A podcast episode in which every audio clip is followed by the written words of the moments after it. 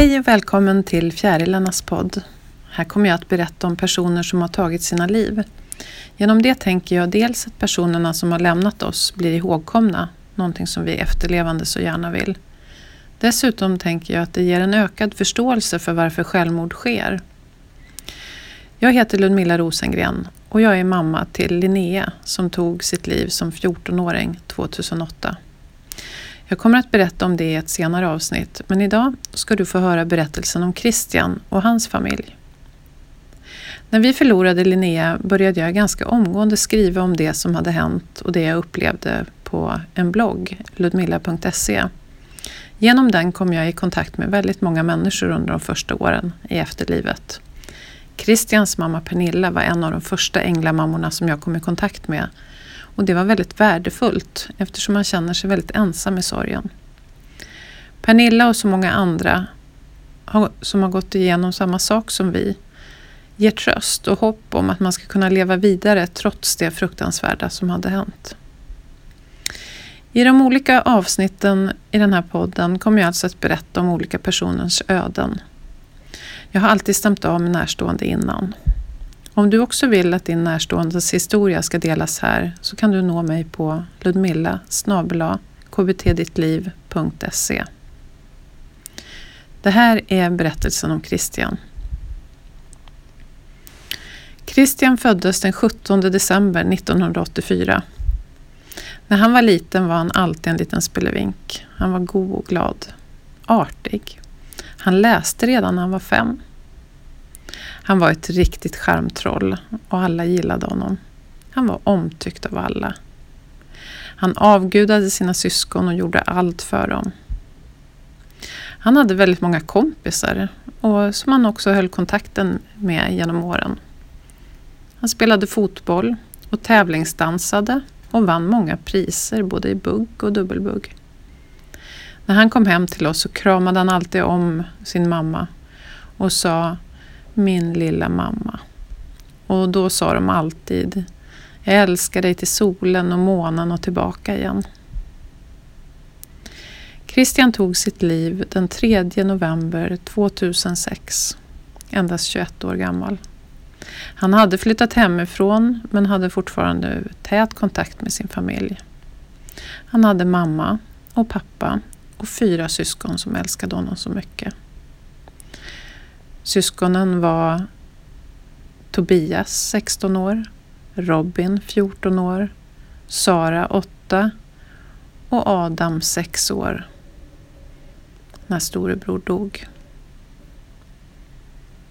Christian beskrev sig så här på ett forum på nätet. Jag är en 21-årig glädjespridande vildpanna. Brukar allvar mellan 8 och 16 på dagarna som säljare av luftslott. Lever livet all övrig tid som livsnjutare, festprisse, spontan galning. Mitt mantra är att somna med ett leende varje kväll och känslan av att ha gjort det bästa av dagen genom att vara effektiv och ha roligt.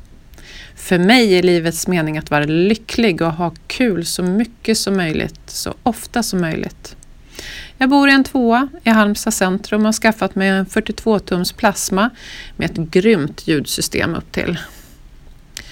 Musik och film är viktiga redskap i min jakt på den eviga lyckan. Jag lider starkt av antisocial fobi. Jag måste ha vännerna kring mig jämt och alltid.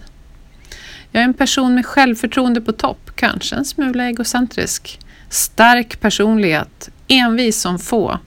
Kärleksfull så att det räcker och blir över. Ett och annat finns det nog mellan öronen. Jag klarar av att lägga ihop ett och två och tre. Jag älskar att finnas till för mina nära och kära och få göra dem glada och lyckliga. Det är det bästa jag vet. Dåliga sidor då? Jo, jag är nog lite glömsk och kanske en aning lat när det gäller saker som inte intresserar mig. Mm, det var jag i stora drag det. Men på det hela taget är en rätt ball person som bäst upplevs live. Så här skriver Christians mamma Pernilla på christiansellergren.se. Att förlora ett barn är det absolut värsta en människa kan råka ut för. Jag har därför valt att tillsammans med min man berätta vår historia. Kan vår öppenhet hjälpa en enda människa med liknande problem som vår son Christian hade och kan det förhindra att samma sak händer igen? Ja, då har inte allt varit helt meningslöst. Christian såg ingen annan utväg än att ta sitt liv. Hade han bara kommit till oss som han brukade så hade vi gjort allt för att försöka hjälpa honom ur sina problem. Men istället hittade vi i november 2006 Christian död i sin lägenhet och kvar blev vi, hans mamma, pappa, syskon, släkt, flickvän och många vänner. Christian blev bara 21 år gammal. En helt vanlig kille som älskade livet och hade hela livet framför sig. Vad hände? Hur kunde det bli så här? I vår familj skaffade vi vår första dator när Christian var 12-13 år. Och då var det ju enklare spel som gällde. Jag vet inte riktigt hur gammal han var när han började med just Counter-Strike. Men jag tror att det var först på gymnasiet som det tog fart ordentligt. På gymnasiet läste han IT. Första gången jag såg spelet var det i form av en gubbe som sprang runt på skärmen med en blodig kniv i handen. Min reaktion var att det där spelet vill jag verkligen inte se i vårt hus. Men eftersom även min make och två yngre söner hade börjat spela Counter-Strike så hamnade jag snabbt i underläge. Istället valde jag att försöka lära mig mer om spelet för att se vad det vad egentligen de spelade om och vad det gick ut på. Vi gjorde en överenskommelse i familjen om att barnen bara fick spela en och en halv timme per dag, inte mer. Vi ville ju inte att datorn skulle ta över deras liv. Och det här gällde även för Christian tills han blev myndig och vi inte längre kunde bestämma hur mycket tid han skulle lägga vid datorn. Men jag kan faktiskt inte säga att han spelade för mycket. Visst spelade han mer men han satt inte där överdrivet mycket. Nu är det ju olika vad folk tycker är överdrivet mycket spelande men han hade även ett socialt liv med mycket kompisar som han också träffade IRL. Och han la mycket tid på sitt stora intresse fotboll och när han var yngre även tävlingsdans. Snart blev det här med Counter-Strike väldigt stort. Och Christian började åka in i, till ett internetcafé i stan där han satt tillsammans med vänner och spelade. Han blev på olika sätt mer och mer involverad med saker omkring Counter-Strike. Han spelade i olika lag, bland annat Retards. Han blev så småningom manager för Eyeballers. De hade lite olika namn och laguppsättningar. De började åka på olika LAN och tävlingar och det började gå riktigt bra för dem.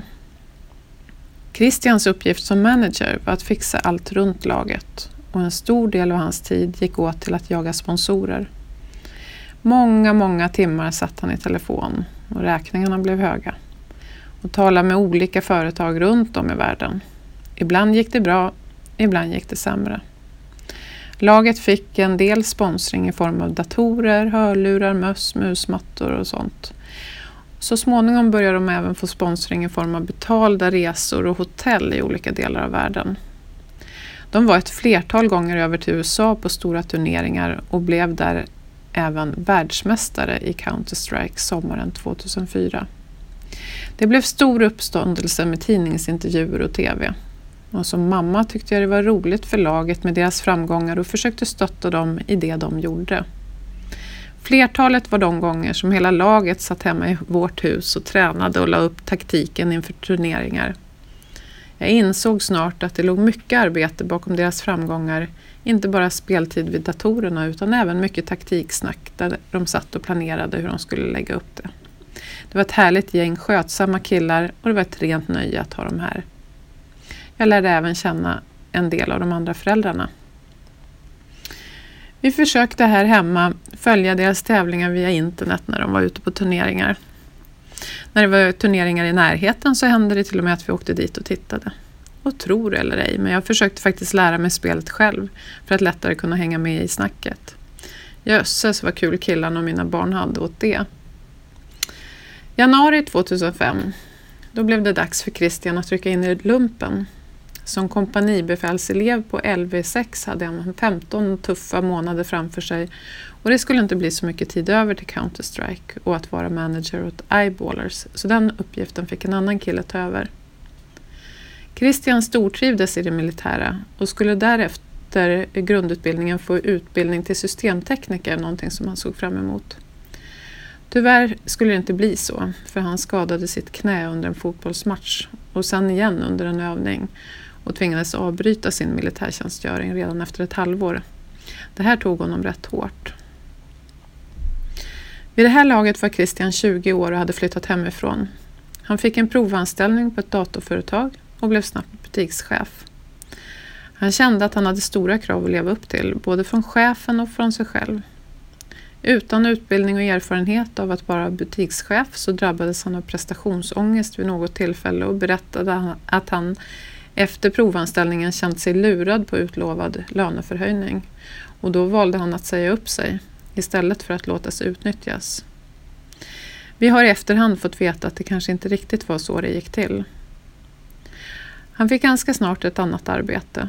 Han hade en fin lägenhet, flickvän och många vänner. Livet var en fest och han älskade verkligen livet. Var det gick snett vet vi inte. Vi vet inte när eller varför han började spela internetpoker. Vid ett tillfälle när han fortfarande bodde hemma så såg jag honom vara inne på en sån sida. Jag sa till honom att jag inte accepterade sånt spel här hemma och han tog då sina pengar ut därifrån igen. Jag såg honom aldrig mer spela men vet inte om han fortsatte då eller om det var en engångsgrej som sen tog fart igen och slutade med en stor krasch. Jag vet att han ibland spelade vanlig poker med sina vänner hemma hos honom. Men det här med internetpoker är någonting som vi nystat upp efter hans död. Vid ett tillfälle berättade han att han hade vunnit 16 000 kronor på poker och jag blev förskräckt och frågade honom om han spelade om pengar. Han försäkrade att det bara var en engångsgrej och jag hade inte heller någon anledning att inte tro på honom. Efter att vi hade hittat honom död i hans lägenhet började vi leta igenom hans dator för att om möjligt hitta några brev eller svar där. Vad vi hittade var ett flertal olika ikoner till olika po pokersajter. Och när vi vände oss till banken för att avsluta hans konton kom nästa chock. Han hade banklån på 200 000 kronor lånade vid olika tillfällen och när vi började titta på hans kontoutdrag så såg vi att han hade gjort överföringar till olika spelbolag. Vi fick även höra av andra att han hade besökt någon pokerklubb i stan.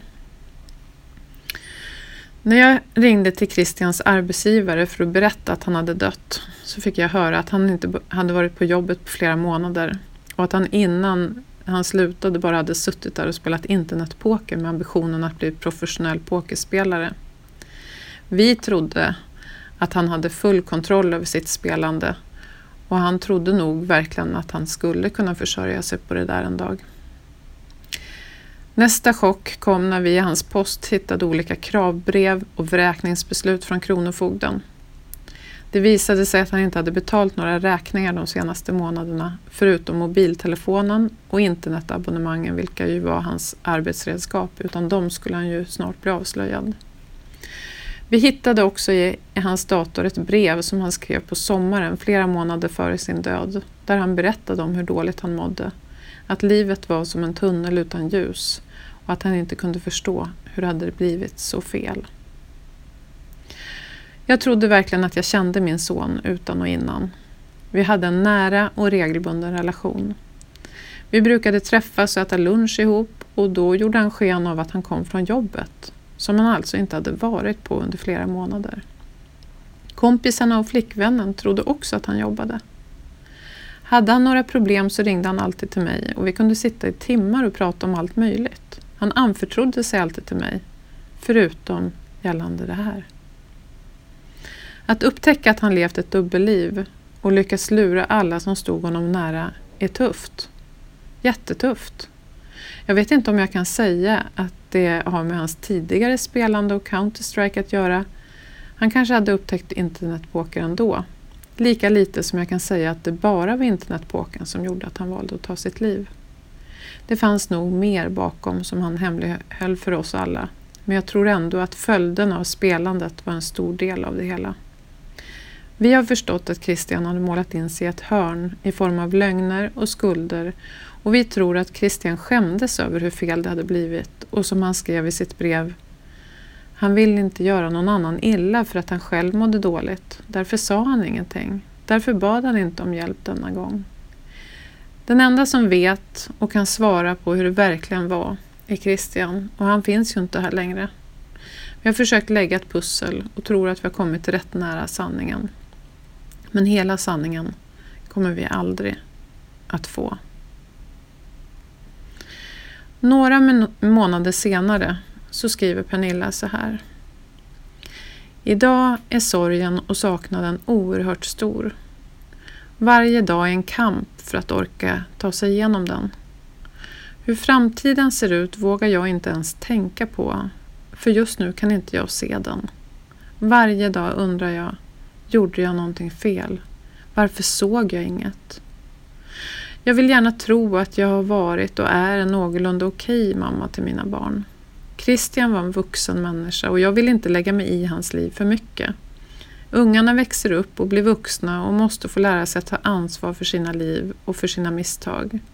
Sen kan vi som vuxna bara finnas där och stötta dem, ge råd och finnas om de vill och behöver oss. Fredagen den 3 november 2006 var jag hemma från skolan. Jag läste då till ambulanssjuksköterska. Dagen innan hade jag känt mig dålig, yr och svimfärdig. Jag tänkte att det var blodbrist så jag åkte till vårdcentralen för att lämna några prover. Det var höstlov. Min man och de två yngsta barnen var med. Efter provtagningen åkte vi för att handla lite. Min mobil ringer och det är min lillebror som undrar om jag har hört av Christian idag. Christians flickvän hade försökt ringa honom och hon fick inte tag på Christian. Jag försökte då också ringa till Christian, både hem till honom och till hans mobil, men han svarade inte. Jag blev inte särskilt orolig just då eftersom det var vanligt att han inte svarade när han, alltså som vi trodde, jobbade och var upptagen med kundmöten. Han brukade alltid ringa upp senare. Men vi bestämde oss i alla fall för att åka till hans lägenhet på vägen hem. Jag vet inte varför, men av någon anledning gick både jag och Göran upp till hans lägenhet och vi sa till barnen att vänta i bilen. Normalt hade vi tagit med dem upp eller att kanske bara en av oss hade gått upp. Vi ringde på dörren, men ingen öppnade. Så vi låste upp med vår nyckel och gick in. Det som mötte oss var en stökig lägenhet. I hallen stod tvättkorgen och duschdraperiet låg på golvet. Alla fönster var öppna så det var iskallt i hela lägenheten. Vi såg oss omkring men hittade honom ingenstans. Jag dröjde mig kvar i köket och stängde alla fönster medan Göran gick ut i hallen. Jag hörde honom skrika. Nej, nej, Christian! Jag rusade ut i hallen och såg då Göran stå i badrummet. Han hade sett att det lyste genom dörrspringan och öppnade dörren för att släcka. Det hängde ett lakan framför dörren på insidan och när han drog undan det mötte honom den värsta syn en förälder kan se. Samma syn som nu mötte mig när jag rusade in. På golvet i badrummet låg vår son. Jag såg direkt att vi kommit för sent så jag försökte inte ens med någon återupplivning. Det var så uppenbart att han hade legat där i flera timmar. Vi hade framför oss den värsta syn man kan tänka sig. Vår son. Vår äldste son låg kall och stel framför oss. Jag sjönk ihop på golvet bredvid honom. Tog i honom.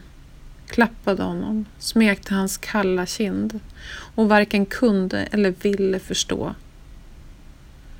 Göran fick på något sätt fram mobilen och ringde 112. Ingen av oss kunde först få fram adressen för vi var alltför chockade. Jag kom på att de små satt där nere i bilen och Göran sprang ner till dem samtidigt som ambulansen kom. Jag lyckades få fram min mobil och ringde min svärfar. Att han måste komma och hämta barnen. Jag ringde också till min syster som var hemma hos oss med de äldre barnen och sen ringde jag till min mamma och berättade. Var jag fick styrkan ifrån att ringa de här samtalen det vet jag inte men det skedde automatiskt tror jag. Ambulanspersonalen kommer in i lägenheten och konstaterar direkt det vi redan vet. Tyvärr, det finns ingenting vi kan göra. Nu följer några fasansfulla timmar. Jag sätter mig utanför dörren till badrummet med Christians laptop i knät för att försöka hitta ett svar på vad som hade hänt. Men jag hittar inget. Inget brev som förklarar varför han valde att göra detta mot sig själv. Mot oss. Ambulanspersonalen har ringt efter en läkare som ska komma dit för att konstatera dödsfallet. Jag och Göran tar oss ut från lägenheten, ner på gatan utanför. Där har det samlats massor med folk. Mina föräldrar är där, syskon, våra stora killar, flickvännen, hennes familj och en massa vänner till Christian. Ryktet har redan spridit sig som en löpeld. Alla gråter förtvivlat. Ingen kan förstå vad som hänt. Jag och Göran får försöka så gott vi kan att trösta alla, att ta hand om våra söner. Polisen kommer. Begravningsbyrån kommer. I chock går vi tillbaka upp i lägenheten och jag sätter mig hos Christian en stund och håller om honom. Klappar hans kalla kind. Kan inte förstå. Vi lämnar lägenheten igen när begravningsbyrån ska ta hand om honom. Vi står ute på gatan och ser dem komma ut med en övertäckt vagn. Där ligger vår son. De kör sakta bort med honom. Upp till bårhuset. Vi går upp i lägenheten igen. Plockar upp lite saker och pratar lite med poliserna som är kvar. De frågar om de kan ringa någon, men vi tackar nej till det. Vi går ner till bilen för att åka och berätta för de yngsta barnen att deras älskade storebror inte finns mer. Att han är död. Hur ska vi kunna berätta det? Vi bestämmer redan från början att vi måste vara helt ärliga mot barnen, mot alla och berätta precis vad som har hänt. Att Christian hade ont inom sig och inte orkade leva längre. När vi kommer hem till oss är huset fullt av folk och det kommer massor av vänner till Christian. De stannar hos oss i flera timmar. Telefonen ringer i ett. Ryktet sprider sig snabbt. På lördagen ringer vi själva upp till bårhuset och ber att få se vår son igen. Vi samlas alla de närmaste i ett väntrum på, där sjukhusprästen berättar för oss hur Christian ser ut nu. Jag och Göran går först in med våra barn. Christian ligger på en bår med ett lakan upp till bröstet och armarna stela framför sig. Han är lite blå om läpparna och ena ögat är halvöppet. Han är kall, stel och ser ut som en liten vilsen pojke. De yngsta syskonen vågar först inte röra vid honom men snart släpper den värsta rädslan och de blir som barn blir, lite nyfikna istället. Känner lite på honom, vågar ta i honom och till sist också krama honom. Efter en stund får de andra komma in, några åt gången. Och till slut går vi alla in tillsammans och sjukhusprästen läser en bön. Det är så lugnt och fint där inne i rummet fast det är en sån fruktansvärd stund. Dagen efter får de av hans vänner som önskar möjlighet att komma till Christian på bårhuset.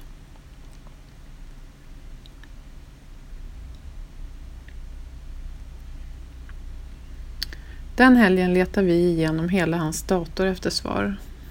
Vi kan via olika länkar följa vad han har gjort vid sin dator de sista timmarna. Vi klickar på länkarna och kommer in på olika sidor som ordagrant beskriver olika sätt att lyckas med ett självmord. Man blir illamående av att det överhuvudtaget finns människor som lägger ut sådana sidor. Dagarna som följer är som en enda dimma. Vi måste göra det ingen förälder borde få göra. Planera sitt barns begravning. Träffa begravningsentreprenören.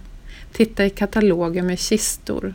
urnor, minnesblad, bestämma datum, ordna med en annons. Telefonen ringer i ett och det kommer blombud efter blombud.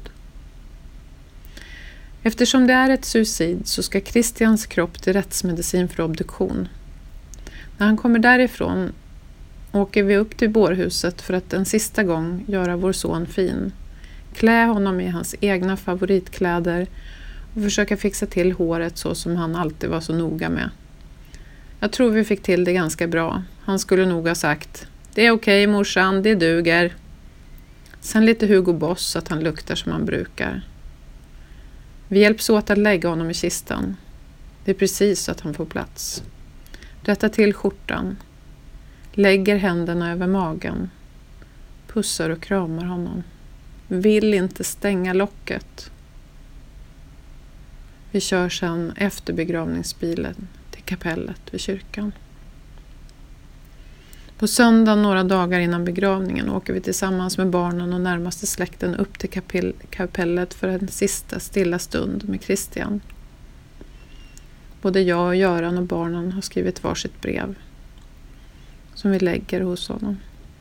Han får tre kravnallar med varsin symbol på magen. Ett hjärta, en sol, en måne.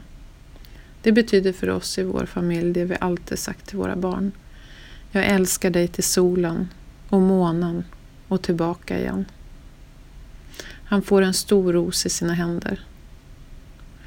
Nu vet vi alla att det här är den allra sista gången vi ser vår son. Han har redan börjat förändras och i fortsättningen kommer vi bara att kunna se honom på film och foton och bära med honom inom oss. Fredagen den 24 november 2006 hölls begravningen. För vår älskade son Per Christian Johannes Sellergren. Vi, hans föräldrar och syskon hade valt att komma till kyrkan precis innan det skulle börja. När vi kliver in i kyrkan så står alla uppe i bänkraderna. Kyrkan är fullsatt och där finns så många ungdomar Christian hade så många vänner som vi inte hade koll på alla och nu fanns här så många som vi aldrig hade sett. Alla hade de kommit för att hedra Christian och ta ett sista farväl. Längst fram i kyrkan står en vit kista med tre stora mörkröda rosor på som kistdekoration. På kistan står även ett foto av Kristian. Runt kistan är det fullt med blommor, kransar och blomsterarrangemang. Framför kistan står ett stort hjärta med lite brudslöja och några tallkvistar i. Vår hälsning till vår son. Begravningsakten inleds med att solisten Tina Källström, en vän till mig och mina systrar, sjunger Jag vill ha en egen måne av Ted Gärdestad. Sen följer en psalm vår underbara präst Björn Berggren håller begravningsakten och läser ett mycket fint tal som verkligen beskriver Christian och vad som har hänt. Nästa låt som framförs är Christians favoritlåt Dust in the Wind av K. Livgren, Kansas. Den sjöngs och spelades av Christians vänner. Efter bön framför samma vänner Eric Claptons Tears in Heaven. Avskedet vid kistan är så gripande att se alla dessa ungdomar, vänner, släkt och andra som gråter ut sin förtvivlan, sin saknad. Kistan blir övertäckt av blommor och andra minnessaker. Efter avskedet sjunger vi psalm 256. Var inte rädd, det finns ett hemligt tecken. Och sen sjunger en av mina vänner You raise me up. Innan vi går ut ur kyrkan går vi fram och tar ett sista farväl och efter begravningsgudstjänsten samlas alla som vill i församlingshemmet för en minnesstund. Med bildkanon rullar ett bildspel på en filmduk och här visas också några korta filmklipp med Christian som visar honom som vi vill att alla ska minnas honom. I foajén står ett minnesbord med en röd bok där de som vill kan skriva några rader. Vi går efter minnesstunden tillbaka till kyrkan och tittar på alla blommor som vaktmästarna nu har lagt på platsen där Christian ska vila. Alla blommor har lagts i en, i en form av ett hjärta. Första advent fick vi hem vår sons urna och vi samlades alla, hans närmaste, för att sätta ner den i jorden. Det var en hemsk dag. Vi hade alla samlats utanför Enslövskyrkan i Åled för att följa vår son till hans sista vilorum. Kyrkvaktmästaren hade förberett platsen och grävt hålet i jorden och lagt grankvistar runt. Nu väntade vi bara på att prästen skulle komma med urnan. När han kom hade han ingen urna med sig. Var är Kicke? frågade hans lilla syster. Prästen blev alldeles förskräckt när han insåg att han faktiskt hade glömt urnan på pastorsexpeditionen. Han vände om och körde snabbt iväg för att hämta den. Det blev en jobbig väntan och alla blev lite bestörta och för vår underbara press så blev det väldigt pinsamt. Men det var ingen vanlig rutin att man skulle ha med sig urnan. I vanliga fall så är det vaktmästaren som har hand om detta men vår präst hade snällt ordnat så att urnan skulle bli uthämtad på fredagen och sen ställt den hos sig på pastorsexpeditionen för att vi skulle kunna ha urnsättningen den första advent. Han var snart tillbaka och nu hade han urnan med sig. Lilla syster sprang och mötte honom vid grinden och tog emot urnan och bar sin storebror fram till kyrkan och in i vapenhuset. Vaktmästaren knöt ett svart band runt urnan som hjälp vid nedsänkningen. När kyrkklockorna började ringa gick vi alla gemensamt ut till gravplatsen. Under klockringning bar jag min son till platsen där han skulle vila. Jag kramade om honom en sista gång och ville inte släppa urnan. Jag ville inte släppa min son. Det här var ju absolut sista gången jag skulle få bära honom, hålla honom intill mig. Resten av mitt liv får jag bära minnet av honom i mitt hjärta. Göran fick till slut ta urnan ifrån mig och sätta ner den i jorden. Han använde aldrig bandet som var knutet runt för han ville sätta ner den med sina bara händer. Vi satte dit lyktan vi köpt, tände ett ljus och lade dit blommor. När vi satt i bilen på väg från kyrkan började den yngsta sonen skaka av gråt. Han hade inte visat så mycket innan det här, men nu kom reaktionen. Nu förstår jag att Kicke är död, sa han. Idag, snart elva år senare, säger Christians mamma att familjen mår rätt så okej. Det kan svänga från ena dagen till den andra förstås. Barnen som nu har blivit rätt stora nu, de jobbar och studerar och det fungerar bra för dem. De har sina vänner och pojk och flickvänner. Fortfarande är 3 november en särskild dag för alla. Pernilla brukar alltid se till att hon är ledig då. Hon säger också att de idag lever ett bra liv men där man tar vara på det minsta lilla på ett annat sätt. Man uppskattar varandra. Och för alltid så kommer det bli, vara en stor, stor saknad av Christian. Den här berättelsen om Christian är så sorglig på alla sätt. Så onödigt att behöva ta sitt liv. För även om man inte har ett spelberoende och har skulder på grund av det så är självmord onödigt. Många gånger skäms man när man hamnar i en sån där situation och det är inte konstigt att förstå det. Man tänker att man har satt sig riktigt i skiten och man kan inte komma ur det och man skäms för mycket för att berätta för någon hur det har blivit. Att man får skylla sig själv.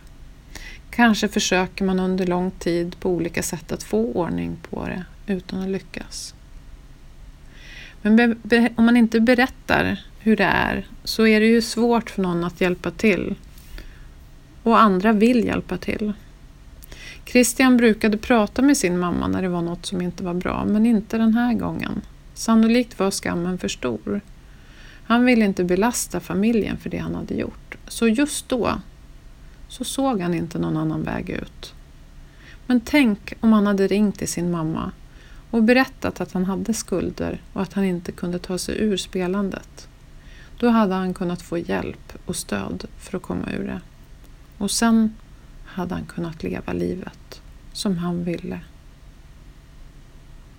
Vila i frid, Christian Sellegren.